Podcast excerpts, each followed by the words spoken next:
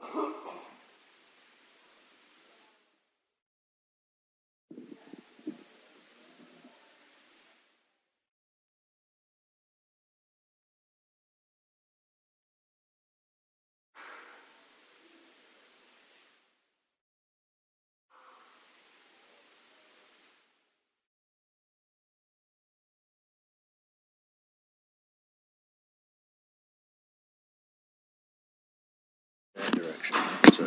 it now.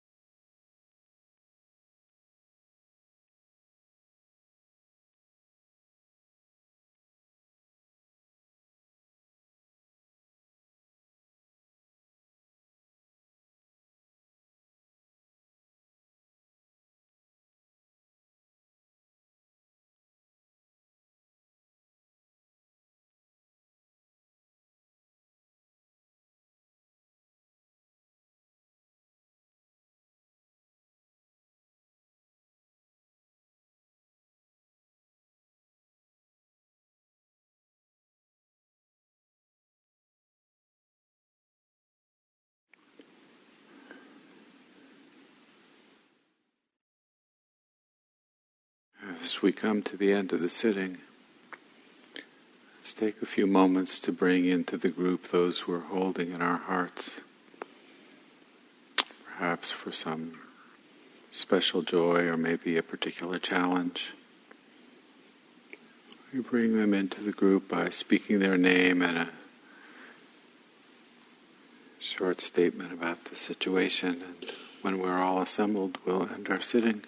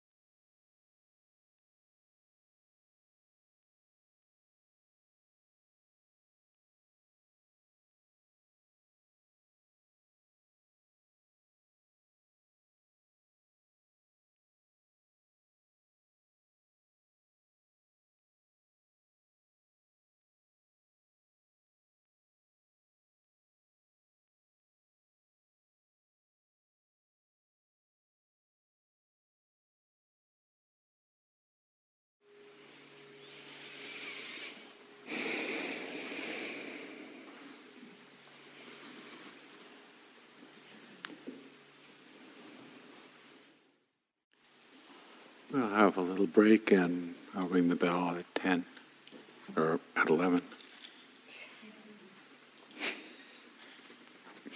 I'll ring the bell at, at uh, 11. We've got a, a break. I can't tell how loud it is, so.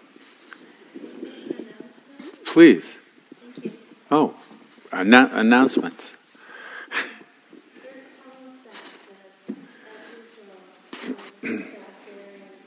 If you would consider donating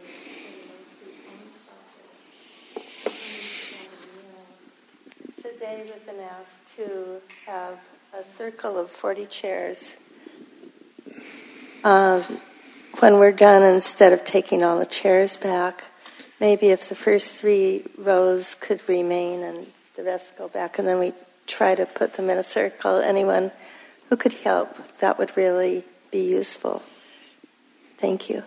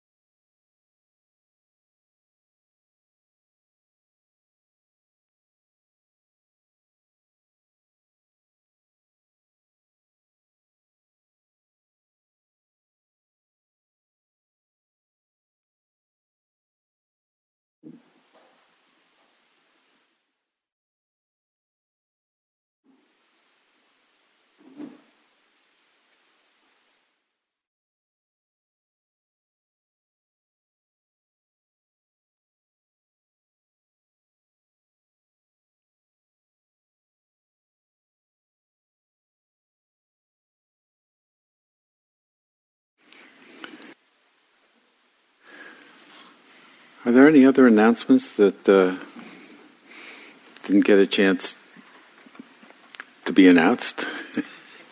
they can't be an announcement if they're not announced, right? Do I do? I do. It's been a pretty intense time. You know it's intense when, when the wonderfulness of our national news is, uh, you know, background noise to what's going on locally. And so I know what you're thinking. You're thinking, I need a PowerPoint slide. right? I know that. So I'm I'm here to please. Well, uh, we'll go over this in a in a couple minutes, um, and walk our way through it. But I wanted to talk uh, about the middle path today because the middle path is what the Buddha declared is first in the in the uh, what's come to be known as the first sermon. The Buddha's announcement was that he'd found the middle path between uh, attraction and aversion, between uh, desire and ill will, you know, between asceticism and indulgence. And I think, you know, just for me anyway, the, the um,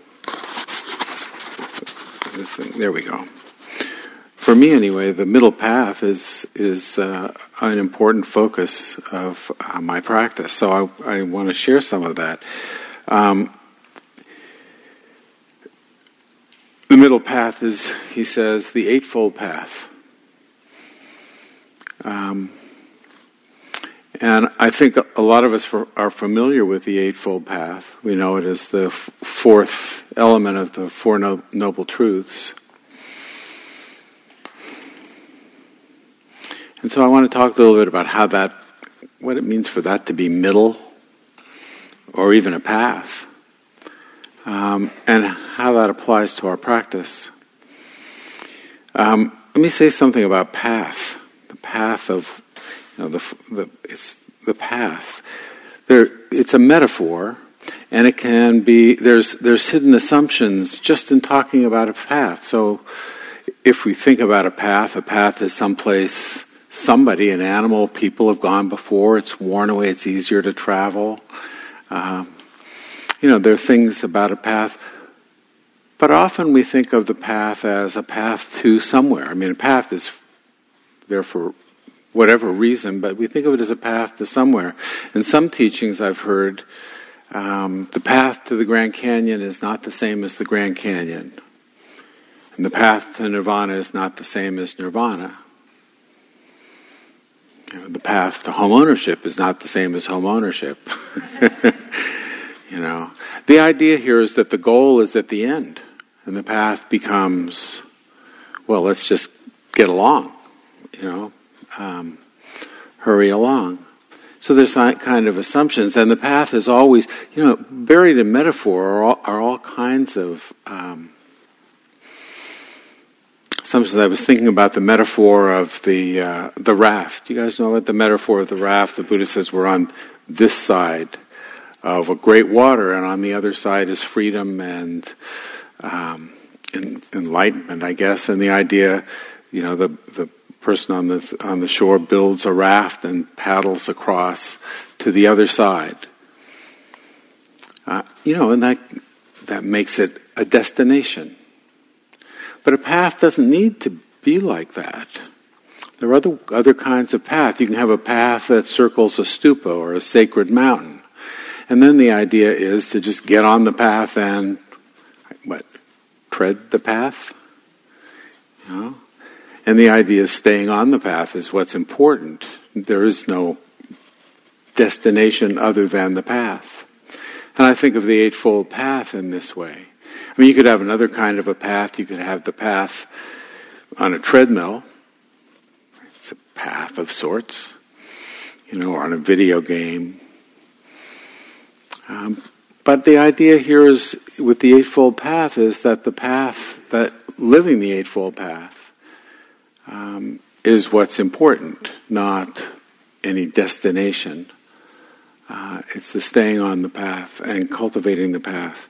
And to understand the, the path, it's important to understand its place in the, in the Buddhist formulation of the Four Truths.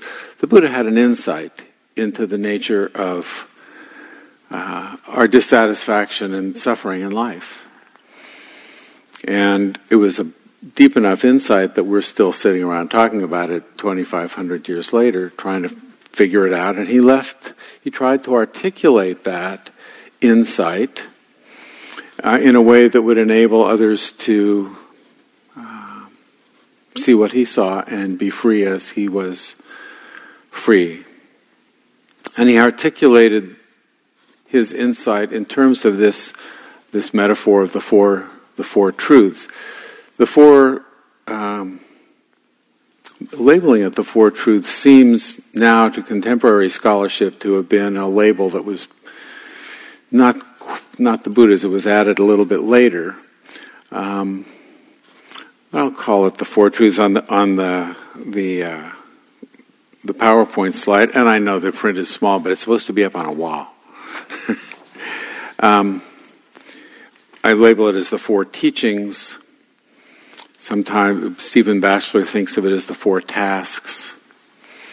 But it's his way of articulating the insight in a way that enables us to follow. So I'm going to just sort of walk through this slowly. These four columns here are, are represent the, the four teachings, the four truths. The yellow boxes include the actual text. It's Than Geoff's translation of the text from the um, the first sermon to to to, to describe the uh, the nature of these experiences. And the tasks are listed at the bottom that the Buddha uh, specified went with each of these insights, each of these realizations. So, the first truth, the first teaching, the experience of dukkha. The word dukkha is a is a word that's pretty hard to translate. It pretty much means everything that is uh, that we that's unpleasant, that's painful, that's hard to bear. Uh, the dissat what the parts of our life, parts of life that are unsatisfactory or suffering. Um, and the the way it's it's it's he spoke it or the way it's recorded. I mean, there wasn't a CNN camera there recording it live, but the way it's he it's presented in the text is this way: the noble truth of dukkha. Birth, aging, sickness, death, pain, sorrow, distress, lamentation, despair getting what you don't want, not getting what you want, and losing what you cherish. So it's not the definition of dukkha is, or life is, or it's the noble truth of suffering is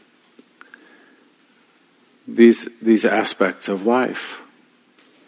Nobody misses out on them. Um, in in prison, where I where I, I teach frequently, uh, in situations in mental health settings where Buddhism is not, I don't get to talk Buddhism, um, but the Dharma can, I can talk Dharma if I can stay away from the Pali. Um, we just say shit happens.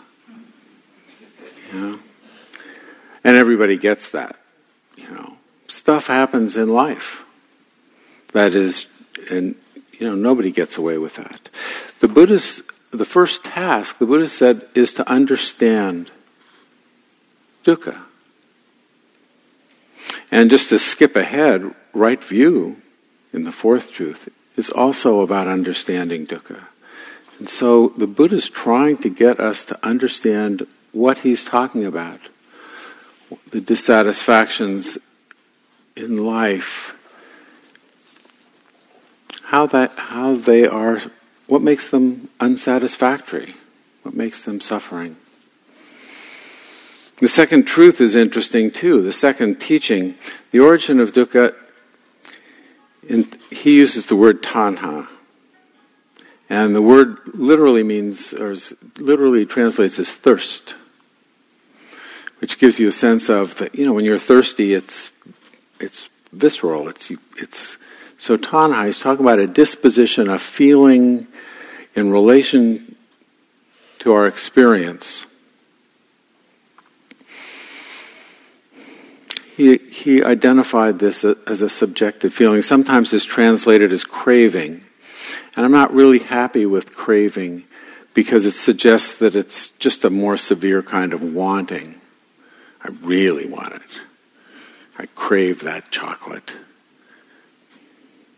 I think of Tanha a little bit differently, and I think of it in terms of uh, evolutionary biology. I've kind of um, uh, brought the Dharma into into our culture. We are designed by.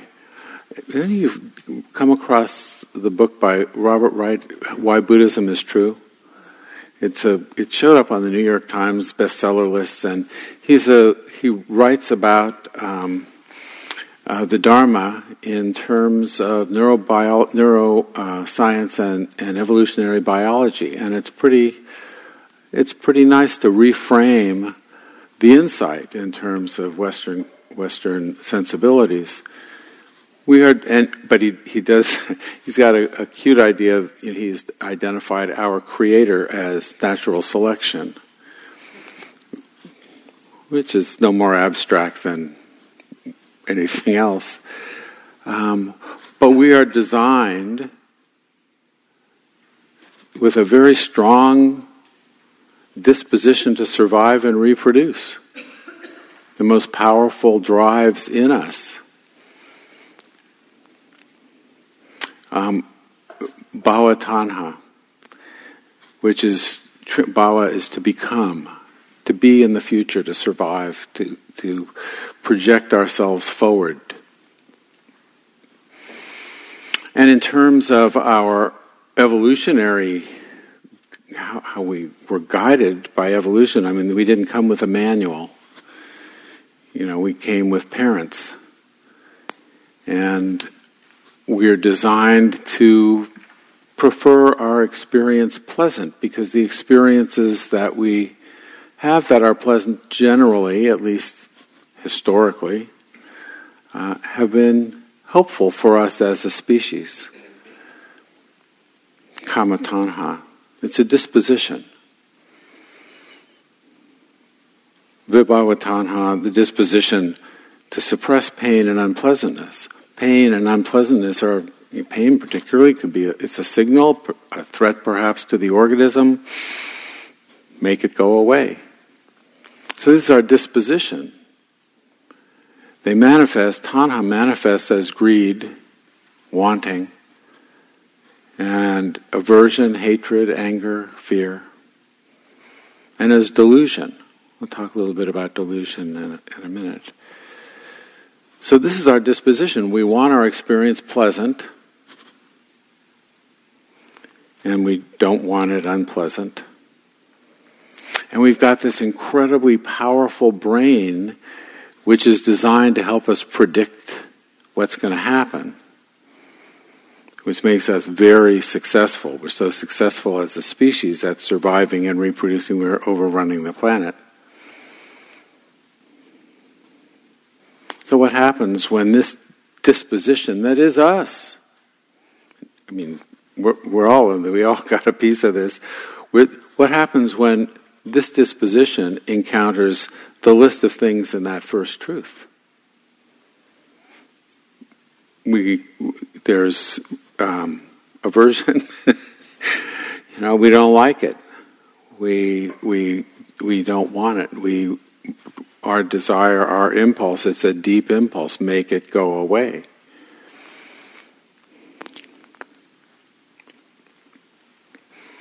So dukkha is what happens when you bring these two together us and unpleasant, painful experience. It's a, it's a, a conditioned arising. The conditions that give rise to it are unpleasantness and our organism. And we add an extra layer of unsatisfactoriness onto our experience. So you know, if we could if we could dis- separate those, um, might help us see how it they blend together. In some cases, it's very hard to tell. But let me give you an example. A friend of mine was at work on Friday afternoon, and her boss stopped by her cubicle and said, First thing Monday, we've got to talk. How do you think her weekend went? Dukkha. You know, and it didn't have to do with whatever was happening on the weekend. It was, you know, was in, in her mind. Um, you know, you're sitting, well, we're all in chairs, but there was a time once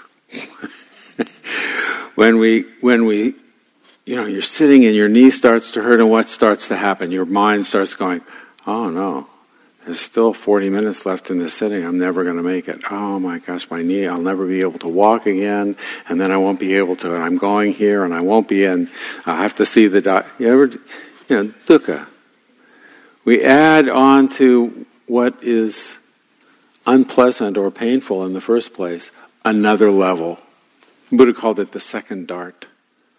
Sometimes he talked about it as the second dart. You know about the second dart? He says the difference between an enlightened one, I don't think he used the word enlightened because there isn't that kind of a word, awakened, a, a realized one, and, and a run of the mill person is when there is a pain, physical or mental, both feel the physical or mental pain.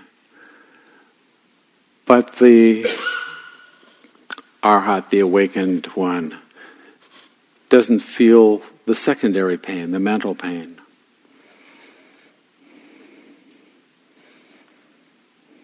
So, so dukkha is a composite experience. It's something, in the prison I say we make things worse. Shit happens and we usually make things worse.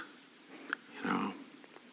And everybody, I mean, that's, that's really the, you know, dukkha is the making it worse part. Because even the Buddha experienced pain and old age um, and sickness, and he eventually died.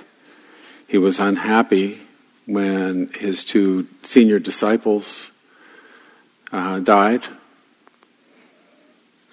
but he bore them without without making things worse. So the, the second the second truth the task associated with it is to abandon tanha and its products, greed, hatred, and delusion. And um, shit happens, we usually make it worse, but we don't have to. That's the third, the third teaching. The remainderless, the text reads, the remainderless fading and cessation, renunciation, relinquishment, release, and letting go of that very tanha that's a pretty high bar. If that tanha, I mean, the Buddha was talking about he was he was he was experiencing it subjectively.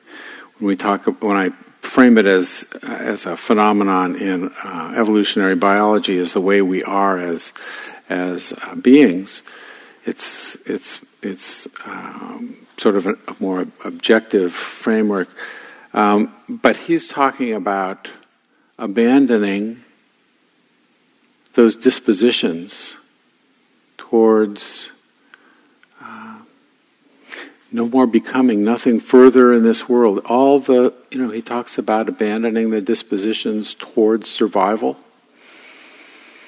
and towards needing things to be pleasant and not wanting things to be unpleasant. It's a pretty tall order. But that's the cessation of dukkha. Because if you remove, if dukkha is, is dependently arisen based on unpleasantness and our response to it, our reactivity to it, if you take either side away, the dukkha disappears. Usually, what we can do, uh, or the, the normal response, is to try to remove the unpleasantness. Someone's hungry, feed them. If they're in pain, you know, try to uh, remove the pain, help with the unpleasantness and the sadness. Sometimes all you can do is just be present, but the idea is to attenuate the actual uh, unpleasantness or pain. but it's also possible, the Buddha says, to abandon the tanha side, abandon the greed, not be sucked in by the greed and, and aversion that arise in us automatically. We're built this way. You know, Lady Gaga says, we're born this way. Hey, you know, that's how we are. Unpleasantness arises. We don't want it. I mean, we don't. You know, we don't get up in the morning and say, yesterday was too good. you know, I, I, I just haven't done that. you know. So how do we do this? Well, the, the idea is the uh, the eightfold path. This is the path of cessation. It's the middle path. The Buddha called it the middle path. And I want to run through this and talk about how each of these elements are middle. What's so middle about the middle path? Because I think, you know, in some ways that gets that gets overlooked.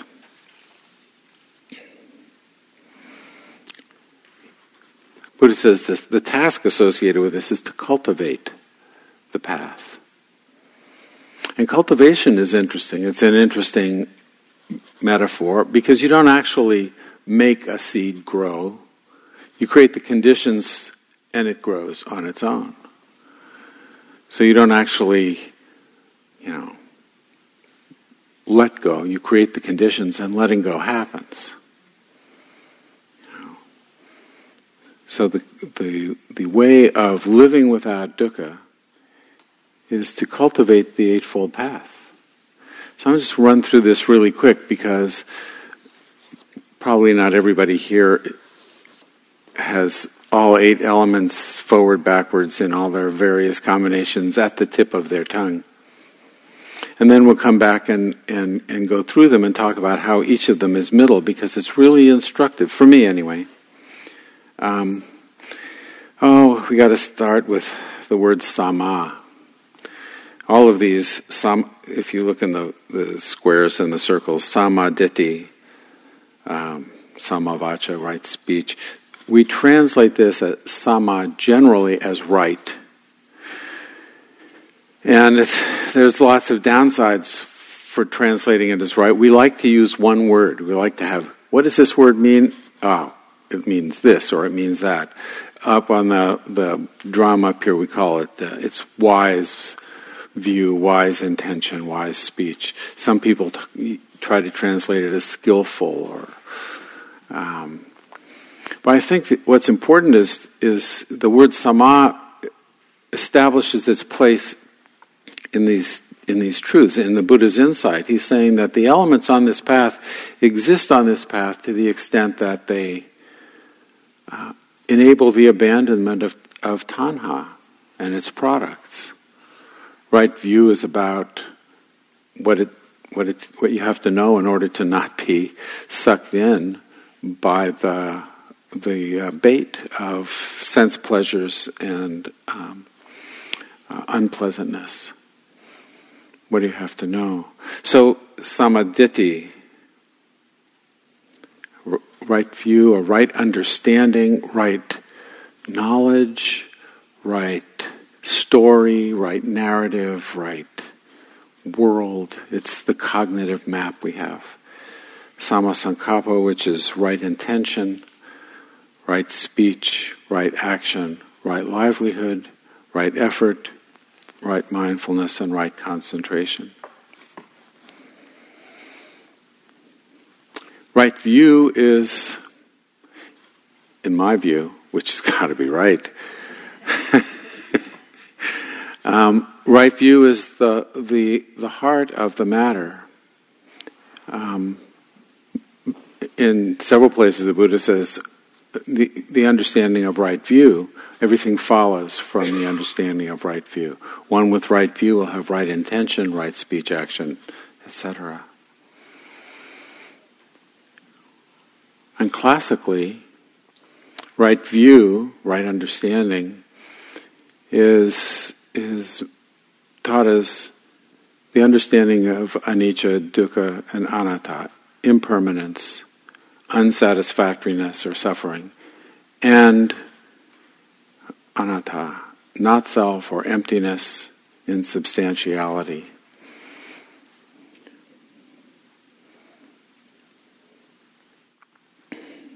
So it's what you what, and it's the cognitive side of uh, our experience. So if I ask you what's happening, you're going to come back with with a, an understanding, a view, a, per, a perception. What's this? A pen. Okay, so we have a, we have this uh, map of our experience, sort of like the GPS maps, you know, and then there's this little dot on there, which is us, and we sort of navigate around. It's a virtual us. It's a little dot. Um, so it's the understanding that enables us to abandon greed, hatred, and delusion by understanding the impermanent nature of everything, the fact that nothing is capable of providing satisfaction, and that there isn't any substantial essence anywhere.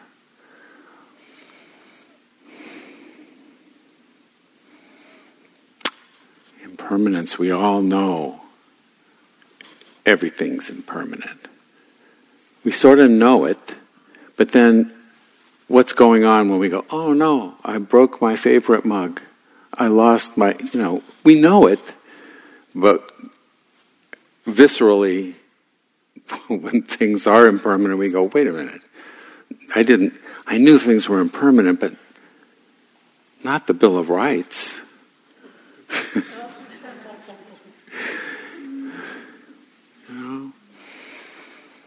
But if everything is impermanent, nothing can be satisfactory. Because even if you get what you want at some point, it's going to change. And it's downhill from there. You know? And that's, you know, one of the one of the core delusions that satisfaction is possible. We're just uh, recognizing that we are designed to always want more. It's built into us. You know, we solve one problem, we're ready for the next. You know, it's part of the way we're built. Any would be ancestors who solved one problem and said, oh, good, I need a holiday, might not have lasted long enough to pass on their genes. And so we, we got the genes of everyone who was hustling. so we got that always, always, always. It's not going to stop, it's built into us. And, th- and yet, we still are motivated by the notion that we can make ourselves happy and satisfied if we pursue what we want. It just seems to be how we work. Oh, and avoiding what we don't want, making what we don't want go away. And then there's the notion of anatta, which is confusing in so many ways. The idea is basically we're deluded about the nature of our experience. Now, how would we know if we were deluded? I actually think that the opposite of right view, samaditi, is not wrong view, it's delusion. It's not knowing how to live without suffering, and we don't know because we got it wrong about what suffering is. Understand dukkha. How would we know if we're deluded? It's a tricky one. You know, one, one, one thought that I've had is, excuse me, if you think you're not.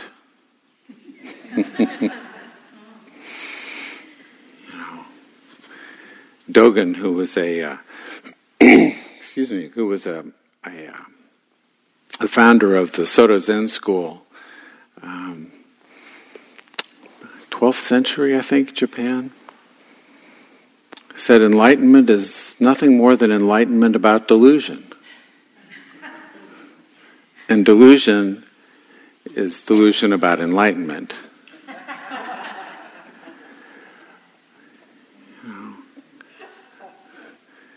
You know, I, we just just to think that we have a clue. We do think we have a clue, but really we just barely know enough to be able to get around and keep ourselves going.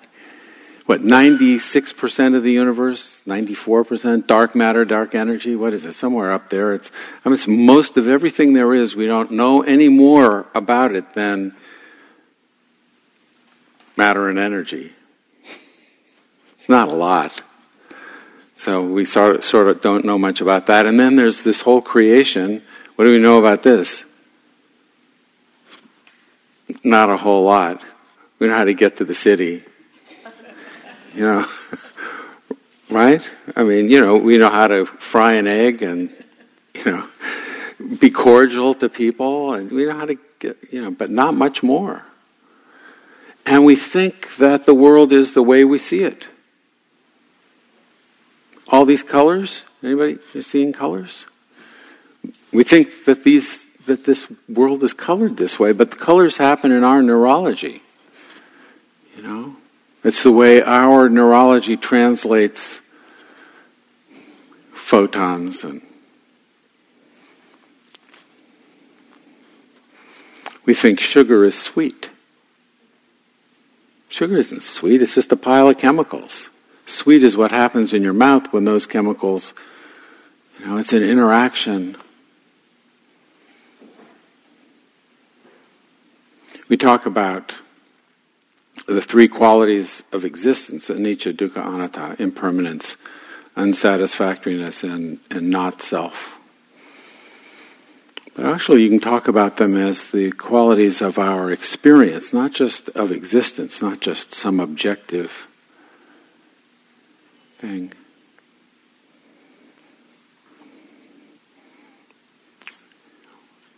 Peter Jennings once said, Objectivity means different things to different people. Which means that objectivity is a subjective experience. There are certain feelings, notions, ideas we have that we think exist independent of us. They are objective. We believe our map.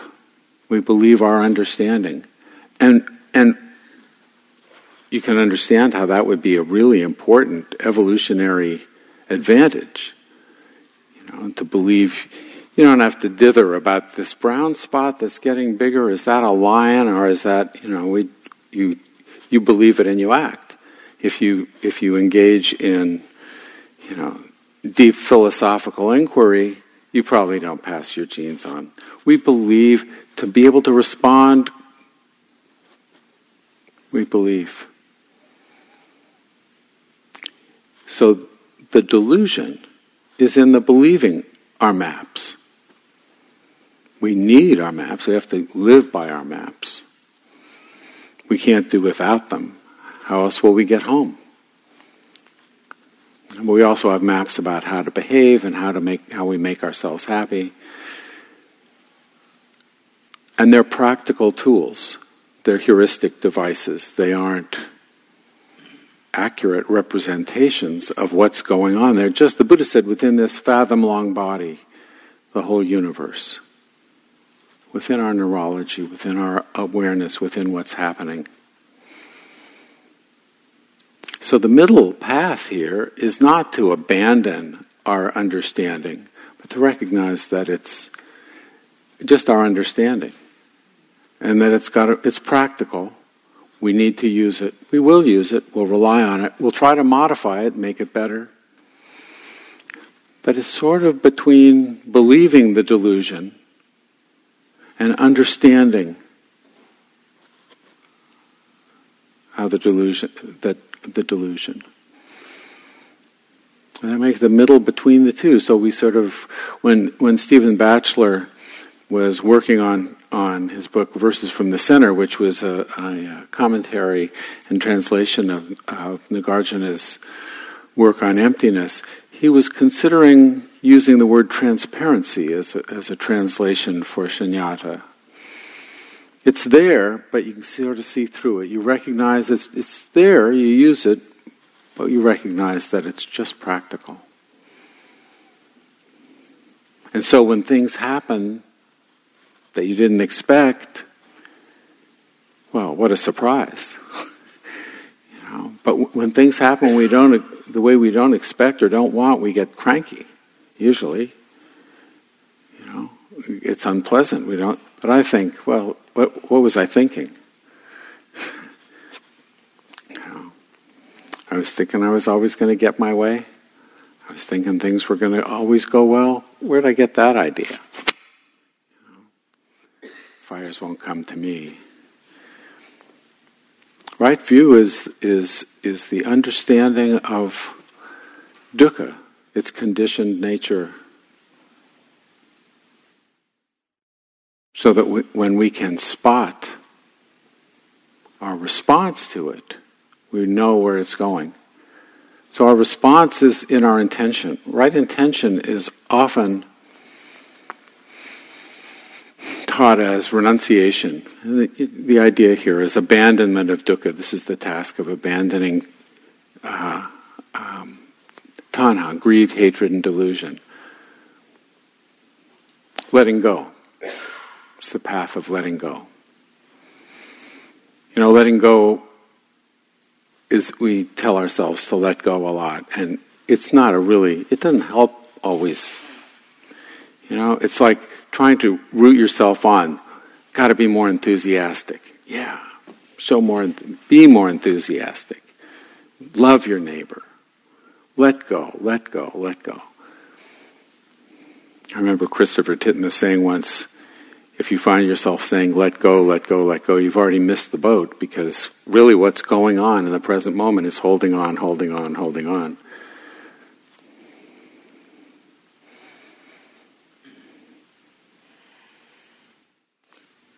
But abandoning the abandoning greed, hatred, and delusion means abandoning the objects, not the, what we want, what we don't want, our views about how things are, not holding to them, holding them lightly, recognizing a desire for pleasant experience is going to show up when they stick the menu in front of you. That creme brulee looks awfully good. You know, desire is going to show up.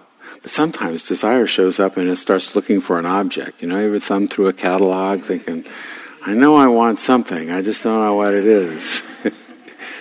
you know, it's uh... so there's the there's the path here. It's very similar to, to right effort. Right effort classically is, you know, the energy uh, of sustaining what's wholesome, what doesn't enhance suffering and abandoning what's unwholesome. What advances and suppressing the unwholesome from arising. It's the same. There's right intention includes renunciation and abandonment, but also the cult paths of cultivation. So there's the path of you know, we cultivate the Brahma Viharas, the divine states, equanimity and metta, friendliness, compassion, and resonant joy. We, we cultivate the paramis, the perfections of, you know, we, we, there's a notion here of a path. We're, we're trying to build, cultivate, build qualities. The middle path here is interesting for, for both right effort and right, right intention. Because if you're walking on a tightrope, for example, the rope is going like this, and you're going like this, and you're not thinking, it's listening to the left, I'll move my arms this way to the right. It's just visceral. It's like riding a bike. You can't really describe you can't describe how to. Can you tell somebody how to ride a bike in words? You can't even say how you do it. And that balancing is the same way. There are some times when renunciation or abandonment is appropriate. There's some times when what you want to do is to give a little bump to uh, friendliness, a little compassion, a little bit of abandonment. Rooting yourself on is not, well, I mean, it's probably better than nothing. It reflects that you have got a, a goal. But at the point where you understand that holding on is really painful and unpleasant, letting go just happens. You know, you're holding something, you want to keep it, and somebody says, you know, there's, there's poison on that. You just drop it right away. The understanding changes, and you see that the satisfaction that we think is going to, it's, it's delusional, it's, it's illusory.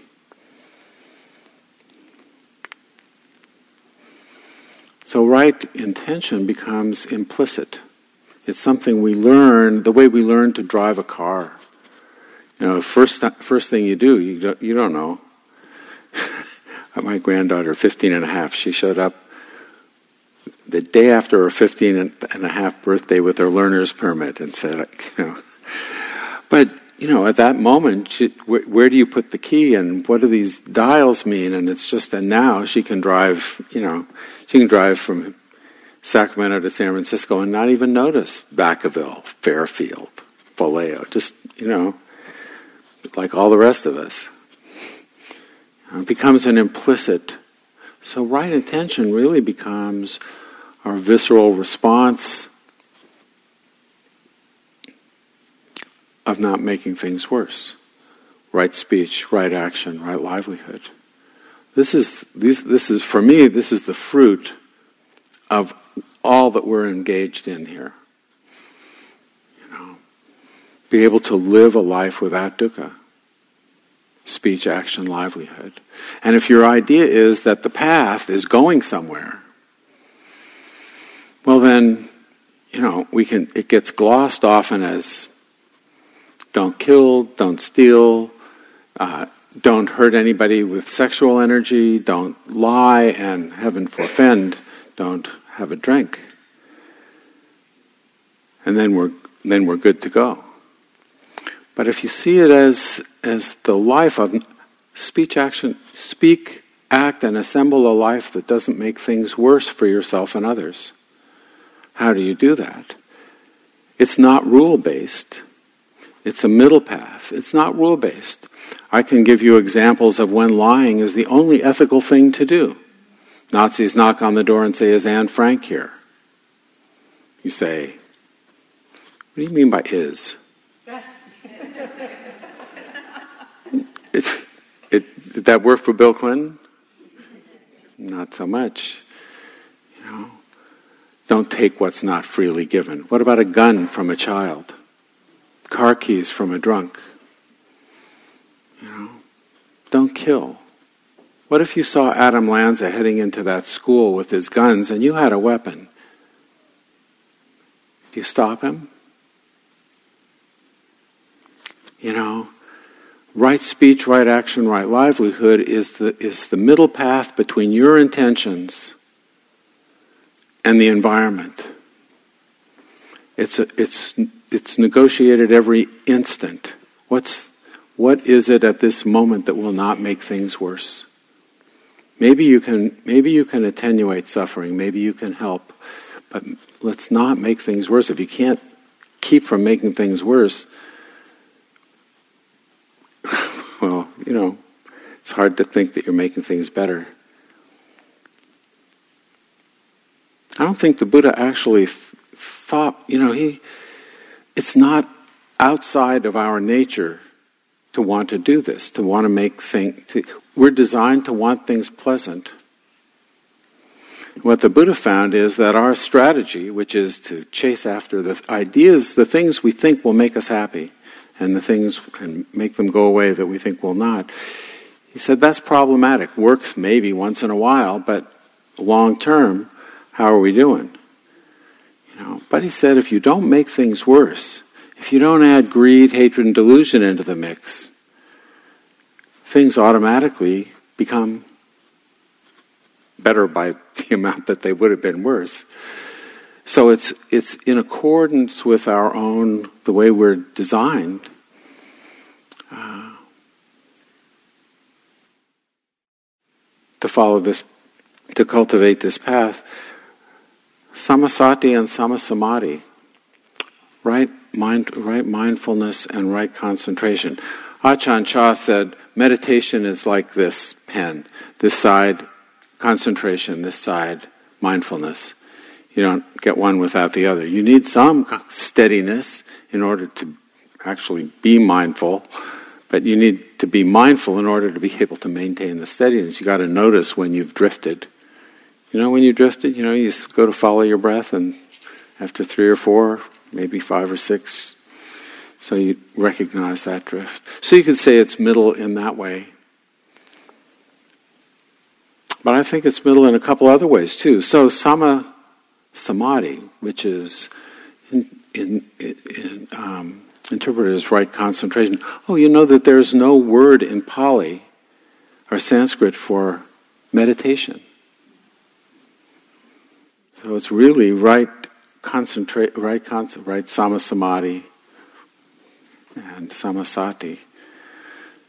So the idea is not not too little, not too much. He uses the metaphor of the of the the harp or the lyre, where you want the strings tightened just the right amount, enough stability of mind. You don't need to be able to access eighth jhana consistently in order to abandon dukkha. You just need to keep your attention steady long enough to notice what you're doing. Samasati is sort of the same. Often, right mindfulness is talked about in terms of the, the four foundations. We practice, we practice uh, paying attention to our breathing or to our feeling tone, to our mind states, to aspects of the Dharma. But those feel to me like finger exercises. You know, you do the finger exercises to, on the piano to be able to, but really the music of the Dharma is samasati. It's the mindfulness that enables us to abandon um, greed, hatred, and delusion, which means we want to watch, we want to be mindfully aware of our intention. Middle path. It's the, it's the engagement, it's monitoring the engagement between our experience and our reaction to it. Samasati, samasamadhi. The cultivation of the Eightfold Path is a way of living.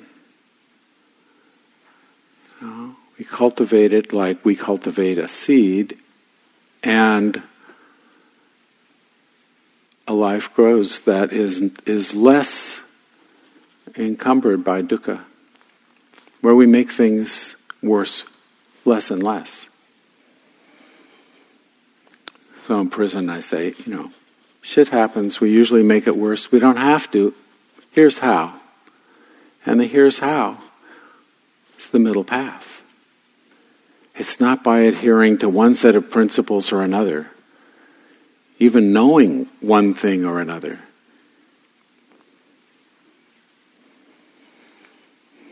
And so the cultivation of right view leads to the practice, leads to the recognition.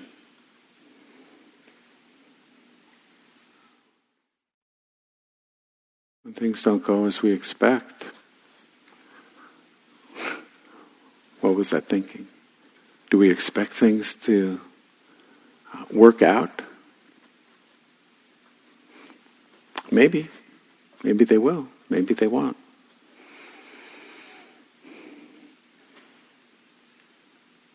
So I think what I'd like to do is to just check in with you guys and see how middle this feels.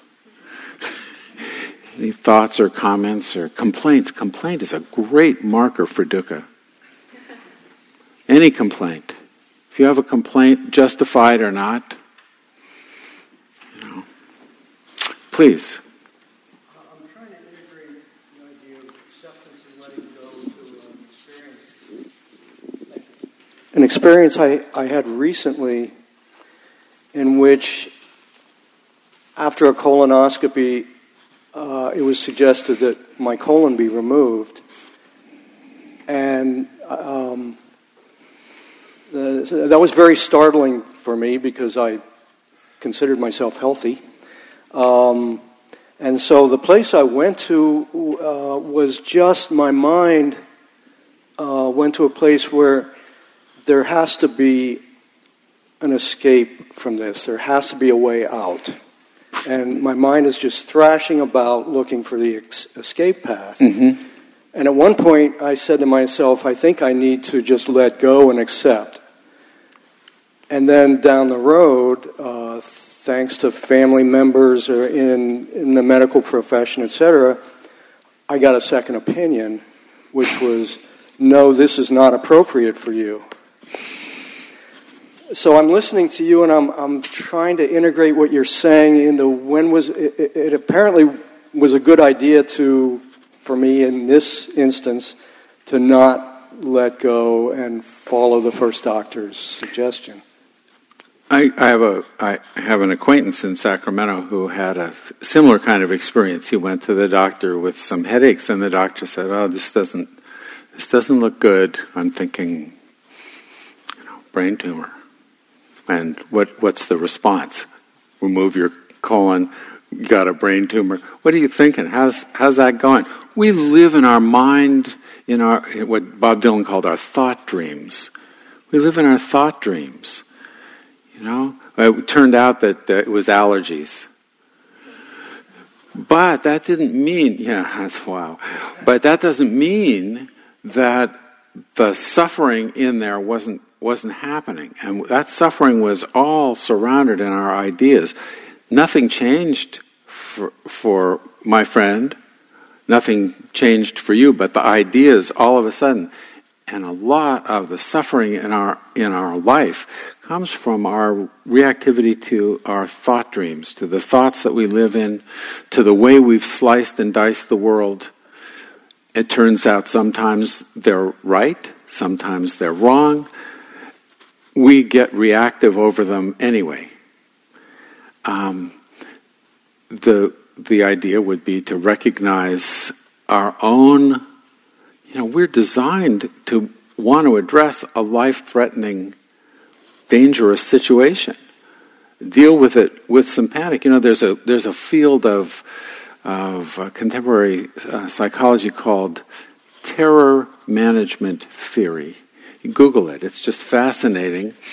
And the idea is that a lot of our um, a lot of what we do in the world has to do with managing our recognition of our impermanence. You know, terror is a useful, uh, emotional, useful, in, you know, reaction when your life is on the line. It just marshals all your resources to that one purpose. Works for animals who don't have foreheads. if you got a forehead, you can imagine, you know, your mortality. And there's, there's a whole bunch of research where if the, you remind people of their mortality, their behavior changes. You know? So there's a lot of going on in our head, the thoughts, and just recognize that. Um, you know. Yeah. Uh, Tony, I was reflecting on something you said in one of your last Dharma talks where you were in the prison system and you told a guy it is what it is, and the guy went berserk on you. Yeah. And what's interesting is is also with this colon cancer di- diagnosis, it is what it is until it isn't. The the funny thing is, like they use that term in the criminal justice system. It is what it is, but it is it I noticed in the criminal justice, it is what the judge says it is until another judge says something different, or the parole board says something different. It is what it is until it isn't, and that's it, that's a it's a funny thing. I, I just reflected on that. It may be what it may be, but we have really just a guess.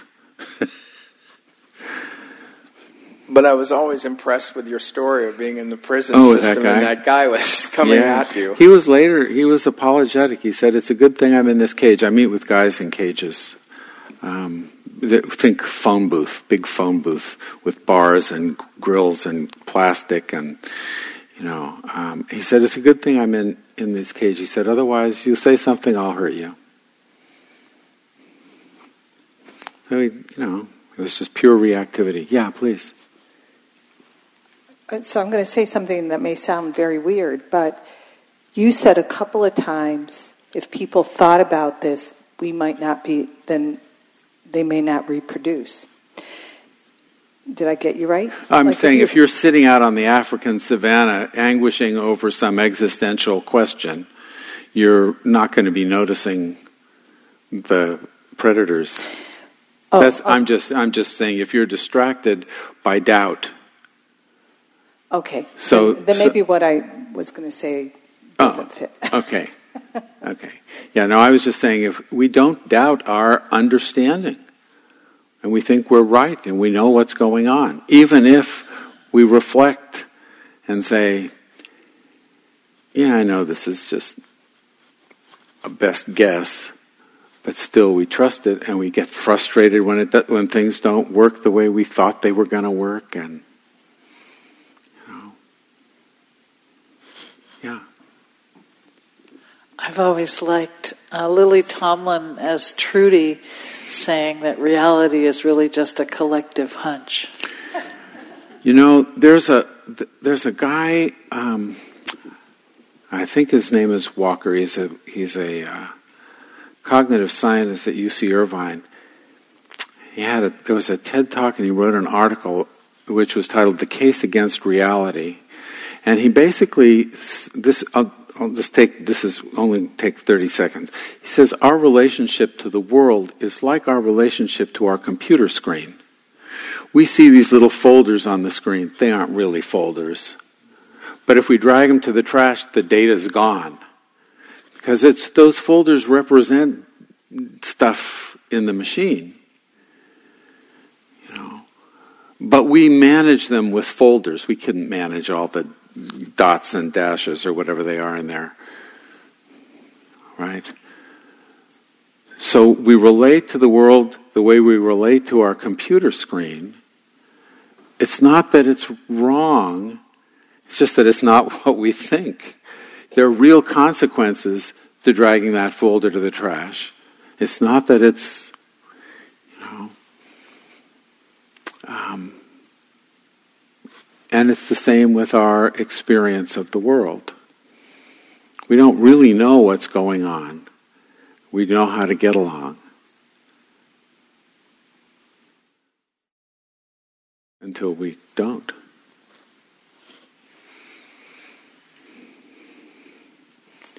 Anything else? Anybody else? Oh, goody. Middle path. I will be back next week.